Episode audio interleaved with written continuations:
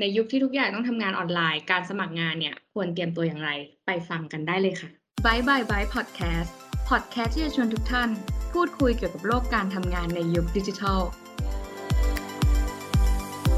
กลับมาพบกับรายการ Officer ในเอพิ o d ที่ 6 นะคะ ในช่วงโรคระบาดแบบนี้ วันนี้เราเลยชวนชาวเอ็ดด้าคนเดิมที่มีประสบการณ์ทำงานทางด้าน HR มาหลายปี มาให้คำแนะนำกันค่ะ สวัสดีค่ะนูบสวัสดีครับไอซ์แล้วก็สวัสดีท่านผู้ฟังทุกท่านด้วยนะครับ ก่อนที่เราจะไปคุยกับนูบนะคะ เราจะมาเล่าให้ฟังก่อนว่าสถานการณ์ของการจ้างงานเนี่ยเป็นอย่างไรกันบ้างในหลาย ๆ ประเทศนะคะ จาก Forbes และ CNBC เนี่ยมองตรงกันว่าสถานการณ์โรคระบาดที่ทุเราลงเนี่ยจะทำให้เศรษฐกิจดีขึ้นในหลายประเทศ พนักงานเนี่ยจะหางานใหม่กันมากขึ้น 1. เลยเพื่อความก้าวหน้าของอาชีพการงาน 2. เพื่อสวัสดิการที่ดีขึ้น 3. เพื่อพัฒนาทักษะใหม่ๆ และสิ่งที่พนักงานมองหามากที่สุดในการเลือกงานใหม่นะคะ ก็คือการมี work life balance ค่ะ อันนี้นะคะนูเห็นว่าเป็นอย่างไรบ้างคะโอเคครับไอซ์ก็จากที่ไอซ์เกิดขึ้นมาเนาะแนวทางการทำงานนะครับในในหลังจากวิกฤตโควิดอะครับ บริษัทหลาย ๆ บริษัทอะครับจะมีการปรับรูปแบบการทำงานมากขึ้นครับ โดยสิ่งที่คิดว่าน่าจะเกิดขึ้นแบบเร็ว ๆ นี้เลย ก็คือการทำงานในรูปแบบผสม ก็คือเช่น อาจจะทำงานที่ออฟฟิศ3วันครับ work from home 2 วันครับเพราะเนื่องจากตรงนี้ครับ หลังจากเราผ่านระยะเวลาการ โควิดมานานเนาะมันก็ทำให้เห็นว่ามันการทำงานตรงนี้ครับมันจะทำให้เกิดผลประโยชน์แบบวินวินครับออฟฟิศก็คือจะได้ลดต้นทุนด้านค่าไฟ อาจสามารถลดขนาดของออฟฟิศได้ พนักงานเองก็จะได้ลดค่าใช้จ่ายในการเดินทางลงครับ แล้วก็จะอาจจะมีการจ้างงานในรูปแบบที่เป็นโปรเจกต์มากขึ้นครับ หรือว่างานฟรีแลนซ์เนื่องจากงานแต่ละงานนะครับมันอาจจะทำเป็นโปรเจกต์ไปแล้วก็จบโดยสิ่งนี้ก็คือบริษัทจะได้ไม่ต้องแบกรับภาระค่าใช้จ่ายผูกพันครับ ซึ่งตัดมาที่ทาง ETDA นะครับเราก็มีการเตรียมความพร้อมให้กับทางผู้ประกอบการ แล้วก็คนทั่วไปพร้อมรับกับเทรนด์ใหม่ ด้วยการร่วมมือกับทางบริษัท Tech s o u r c e นะครับในการจัดกิจกรรมครับ ที่เรียกว่า e-solution opportunity Enable for SME ซึ่งกิจกรรมนี้ครับก็คือจัดเพื่อเป็นการสนับสนุนพัฒนา tool ใหม่ๆ เครื่องมือใหม่ๆ ให้การทำงานในยุคปัจจุบันมากยิ่งขึ้น แล้วก็ใช้แก้ปัญหาของทั้งเจ้าของกิจการ และก็พนักงานในองค์กรอีกด้วยครับ โดยกิจกรรมนี้ครับสามารถติดตามผ่านทาง virtual series ครับที่จะมาให้ความรู้กันได้ที่ทาง Facebook Page EDDA Thailand และ Tech Source ได้เลยนะครับ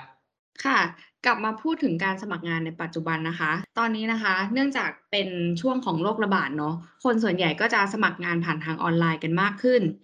แล้วอย่างเงี้ยมันอาจจะมีกระบวนการที่เปลี่ยนแปลงไปบ้าง ยังไงเนี่ยอยากให้นูบช่วยเล่ากระบวนการสรรหาบุคลากรเข้ามาทำงานในตอนนี้ให้ฟังหน่อยค่ะ ได้ครับไอซ์ก็คือโดยปกติแล้วเนาะกระบวนการสรรหาบุคลากรขององค์กรนะครับมันก็จะขึ้นกับทางบริบทของแต่ละองค์กรครับแล้วก็มันจะมีทั้งความเหมือนและก็ความแตกต่างของแต่ละองค์กรไปครับ โดยจะเริ่มคุยก็คืออันดับแรกก็คือการการทำ JD ก่อนนะครับ หรือว่า job description ครับสิ่งนี้ก็คือเหมือนเป็นการบอกคุณสมบัติอะครับว่า candidate หรือว่าผู้สมัครอะครับ ทางต้นสังกัดอยากให้มีคุณสมบัติประมาณไหน มีการมีอายุประช่วงประมาณไหนประสบการณ์เท่าไหร่อะครับ หรือว่าจบสาขาด้านวิชาไหนมา พอหลังจากเราได้ตัว job description มาแล้วอะครับ เราก็จะต้องมาดูเรื่องอ่าว่า ช่วงระยะเวลาการเริ่มงานเขาจะเริ่มเมื่อไหร่หรือว่าสัมภาษณ์งานช่วงไหนครับ เมื่อ HR ครับได้รายละเอียดทั้งหมดแล้วครับ เราก็จะมาทำการประกาศหาคนครับ ในทั้งส่วนใหญ่ครับทั้งใน LinkedIn เอยเว็บไซต์ที่ขึ้นต้นในคำว่าว่า job ทั้งหลาย หรือว่าปัจจุบันที่ tool มันก้าวหน้ามากก็คือในแต่ละบริษัทอาจจะมีเว็บไซต์ที่หรือว่าหน้าหน้า company profile ของตัวเองในเว็บอะครับ ที่สามารถกด apply สมัครงานได้เลยครับ หลังจากนั้นเมื่อเราเห็นคุณสมบัติที่เหมาะสมที่มีการสมัครมาเนาะเราก็จะมีการติดต่อไปหาผู้สมัคร ไม่ว่าจะเป็นทางอีเมล หรือว่าทางวิธีที่ง่ายที่สุดเลยก็คือการโทรศัพท์ครับก็คือการโทรพูดคุยครับ ติดต่อกับทางแคนดิเดตซึ่งสิ่งสำคัญก็คือช่องทางการติดต่อนี่แหละครับที่ที่จำเป็นมากๆในการสมัครงานเหมือนกันครับ แล้วก็เมื่อ มีการพูดคุย มีการเชิญสัมภาษณ์งานแล้ว นอกจากนี้เราก็จะมีการทำ aptitude test หรือว่า personality test อะครับ อันนี้ก็ขึ้นอยู่กับแต่ละบริษัทว่าจะหยิบเทสต์ตัวไหนขึ้นมาใช้นะครับ แล้วก็เมื่อหลังจากทำเทสเสร็จแล้วสัมภาษณ์งานแล้วต้นสังกัดโอเคแคนดิเดตตกลงเงินเดือนแล้วครับ HR ก็จะนัดวันเริ่มงานวันเซ็นสัญญาครับ รวมไปถึงการ Orientation ครับ ซึ่งส่วนนี้ครับ ในฟังก์ชัน HR เขาจะเรียกว่าเป็นการ Onboarding โปรแกรมครับ อืม ค่ะ อันเนี้ยเราก็พอจะเห็นภาพแล้วนะคะ ว่าตอนเนี้ย HR เนี่ยส่วนใหญ่มีกระบวนการอย่างไรบ้าง แต่ว่านอกเหนือจากอ่า LinkedIn แล้วก็เว็บไซต์ต่างๆ ที่เราสมัครงานเนี่ย มันก็จะมีอีกหลายบริษัทนะคะ ที่ยังคงนิยมให้ส่งเป็นอีเมลอยู่ อยากจะให้นุ๊กช่วยแนะนำหน่อยค่ะ ว่าการเขียนอีเมลสมัครงานที่ดีเนี่ย เราควรจะเขียนอย่างไรค่ะ? โอเคครับ การเขียนอีเมลก็คือเหมือนการเขียนบทความทั่วๆไปเลยครับ เอาจริง ๆ แล้วแต่ก็เป็นการเขียนบทความที่เป็นการแนะนำตัวเองเนาะ introduce yourself ก็คืออาจจะสิ่งสำคัญก็คือต้องมีหัวเรื่องหรือ subject ของอีเมลเสมอ เช่น สมัครงานตำแหน่งอะไร นู่นนี่นั่นในการจั่วหัวอีเมลไปเนาะแล้วก็การใส่อีเมล ผู้รับให้ถูกต้องอันนี้ก็สำคัญเหมือนกัน เพราะถ้าอีเมลไม่ถูกมันก็ไม่มาถึงตัว HR เนาะอะไรประมาณนี้ครับ ค่ะ แล้วอย่างเงี้ย เราควรเขียนอีเมลเป็นภาษาอะไรดีคะ?ภาษาไทยหรือภาษาอังกฤษ?อันนี้นุ๊กมองแล้วแต่มุมมองครับ แต่ถ้า ถ้ามองง่ายๆครับ อย่างนี้ดีกว่าครับ ก็คือถ้าสมมุติเราสมัครหน่วยงานกึ่งราชการอะไรอย่างเงี้ย การเขียนอีเมลเป็นภาษาไทยก็ดีครับ เนื่องจากเราเป็นภาษาไทยเป็นภาษาราชการเนาะ แต่ถ้าหากคุณสมัครงานในบริษัทที่เป็น corporate อะครับ แนะนำว่าให้เขียนอีเมลเป็นภาษาอังกฤษดีกว่าครับ เนื่องจากผู้บริหารหรือว่าคณะกรรมการอะครับ อาจจะเป็นชาวต่างชาติครับ อืม แล้วถ้าสมมติว่าเราจะดูจากอ่าพวก Job description ว่าเป็นภาษาอังกฤษหรือภาษาไทยอย่างเงี้ยค่ะ ถ้าเราจะดูจากตรงนี้ได้ไหมคะ?หมายถึง ถ้าสมมติว่า Job description เป็นภาษาอังกฤษ เราก็ส่งงานส่ง resume เป็นภาษาอังกฤษ แต่ถ้าเป็นภาษาไทย เราก็ส่งเป็นภาษาไทยอย่างเงี้ยค่ะ อืม อันนี้อันนี้นุ๊กแนะนำเป็นอย่างนี้ดีกว่าครับ ก็คือ ให้โดยยุคนี้เนาะยุคนี้เป็นยุคดิจิทัลแล้วอะไรอย่างเงี้ยครับ ก็อยากให้ทุกคนอะครับ เข้าไปดูหน้าเว็บของแต่ละบริษัท ไปดูข้อมูลขององค์กรที่เราจะไปสมัคร เขาทำธุรกิจเกี่ยวกับอะไร มากกว่าดูตัว Job description เป็นภาษาไทยหรือภาษาอังกฤษ เพราะบางครั้งแล้วแบบเพื่อเปิดโอกาสให้ตัวเองเนาะหน่วยงานรัฐเองก็อาจจะใช้ภาษาอังกฤษก็ได้อะไรอย่างเงี้ยครับแล้วถ้าสมมติว่าเราไม่รู้ว่าตำแหน่งของผู้ที่รับอีเมลของเราเนี่ยเขามีตำแหน่งอะไรหรือว่าเขาชื่ออะไรอย่างเงี้ยค่ะเราควรจะแบบเราควรจะเรียนจ่าหน้าถึงใครคะนุ๊? อันนี้ครับก็แนวจดหมายเลยครับ ก็ถ้าจะกลางๆหน่อยเนาะภาษาอังกฤษก็ To whom it may concern ไปเลยครับ หรือว่าเรียนหัวหน้าฝ่ายบริหารทรัพยากรบุคคลอะไรอย่างเงี้ยครับเพื่อจะเป็นการเหมือนเกริ่นผู้รับในอีเมลหน่อยว่าเราจะเราเราส่งจดหมายถึงใครอะไรประมาณนี้ครับ ซึ่งสำหรับนุ๊กนุ๊กก็ถือว่าโอเค เป็นภาษาที่สุภาพอะไรอย่างเงี้ย อืม โอเคค่ะ พูดถึง resume ในการสมัครงานเนี่ย เรียกได้ว่าเป็น first impression ระหว่างเราผู้สมัครงานกับ HR เลยนะคะ อยากให้นุ๊กช่วยอธิบายหน่อยค่ะ มันจะมีคำว่า resume กับ CV เนี่ย ที่คนอาจจะสับสนกันอยู่ว่ามันมันเหมือนกันไม่ใช่หรอ?มันแตกต่างกันยังไง?วันนี้ค่ะ อยากจะให้นุ๊กช่วยอธิบายว่า resume กับ CV เนี่ย แตกต่างกันอย่างไร?แล้วก็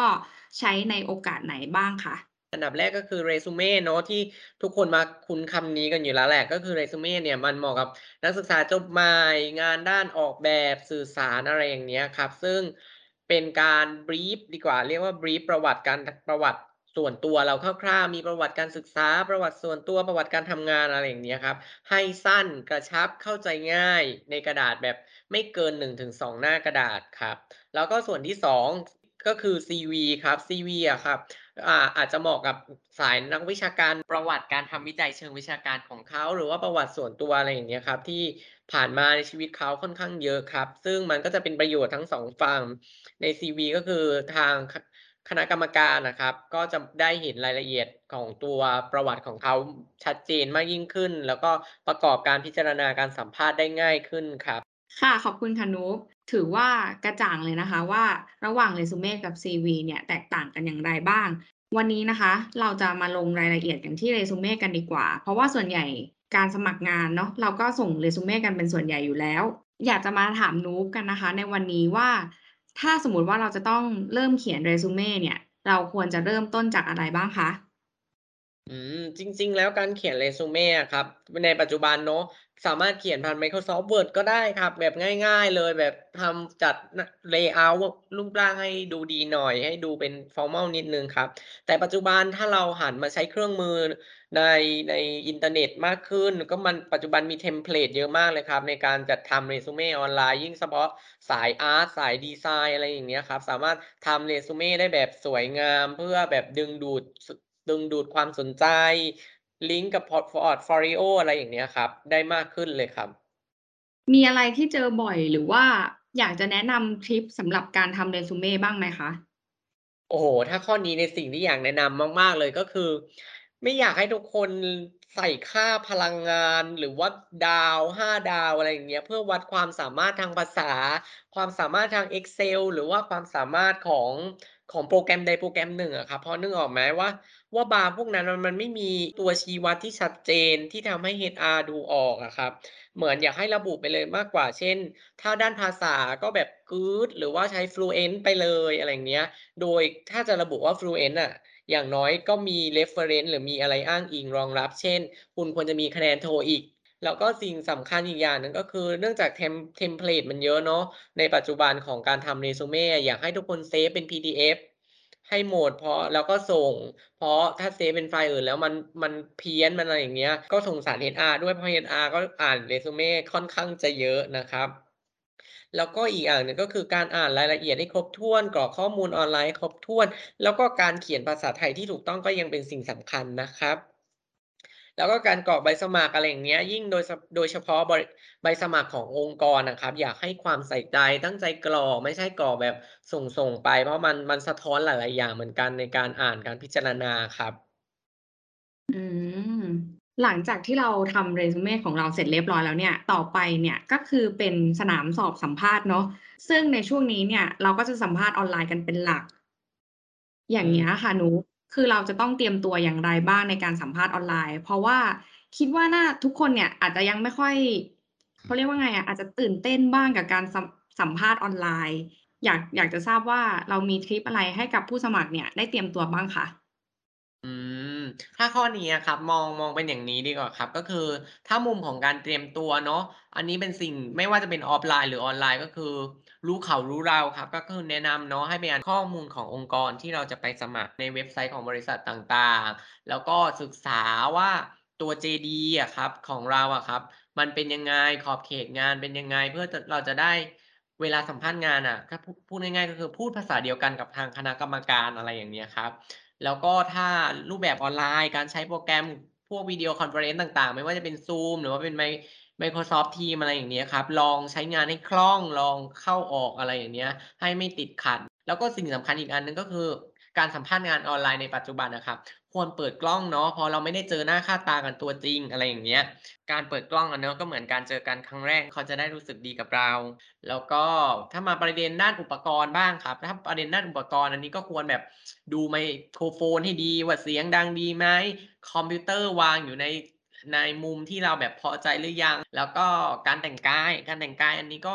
แต่งกายสุภาพเลยครับ เหมือนไปสัมภาษณ์งานปกติ แต่ถ้าสะดวกแต่งแค่ช่วงบนก็ไม่มีใครว่าอะไรเนาะแล้วก็เลือกสถานที่นั่งให้เหมาะสม มีอินเทอร์เน็ตที่เร็วพอสมควร ไม่กระตุกเนาะ เพราะมันถ้าอินเทอร์เน็ตมันเสีย มันกระตุกอะไรเงี้ย นุ๊กมองว่ามันทำให้ mood and tone ในการสัมภาษณ์งานอะครับ มัน มันไม่สนุก เท่าที่ควรครับ แล้วก็อาจจะไม่อาจจะหาสถานที่เงียบๆหน่อย เพื่อจะได้ไม่มีเสียงแทรกหรือเสียงอะไรมารบกวนเราครับ แล้วถ้าหาก background ห้องแบบไม่เรียบร้อยอะไรอย่างเงี้ยก็ควรหา background ภา background มาใส่เนาะเพื่อจะได้ดูเหมาะสมมากขึ้น แล้วก็จะได้ปิดบังส่วนที่ไม่น่ามองออกไปเวลาสัมภาษณ์งานครับโอเคค่ะ ก็อยากให้ผู้สมัครทุกคนเนี่ยมีความมั่นใจกับตัวเอง เยอะๆนะคะ มั่นใจกับงานที่ทำแล้วก็ มั่นใจเวลาเราพูดคุยกับ HR เนาะว่าเราทำงานอะไรมาบ้างอย่างเงี้ย มันก็น่าจะเป็นเหมือนกันทุกคนแหละที่เขาจะรู้สึกประหม่าก็อยากจะให้ทำตรงนั้นให้ดีที่สุดนะคะ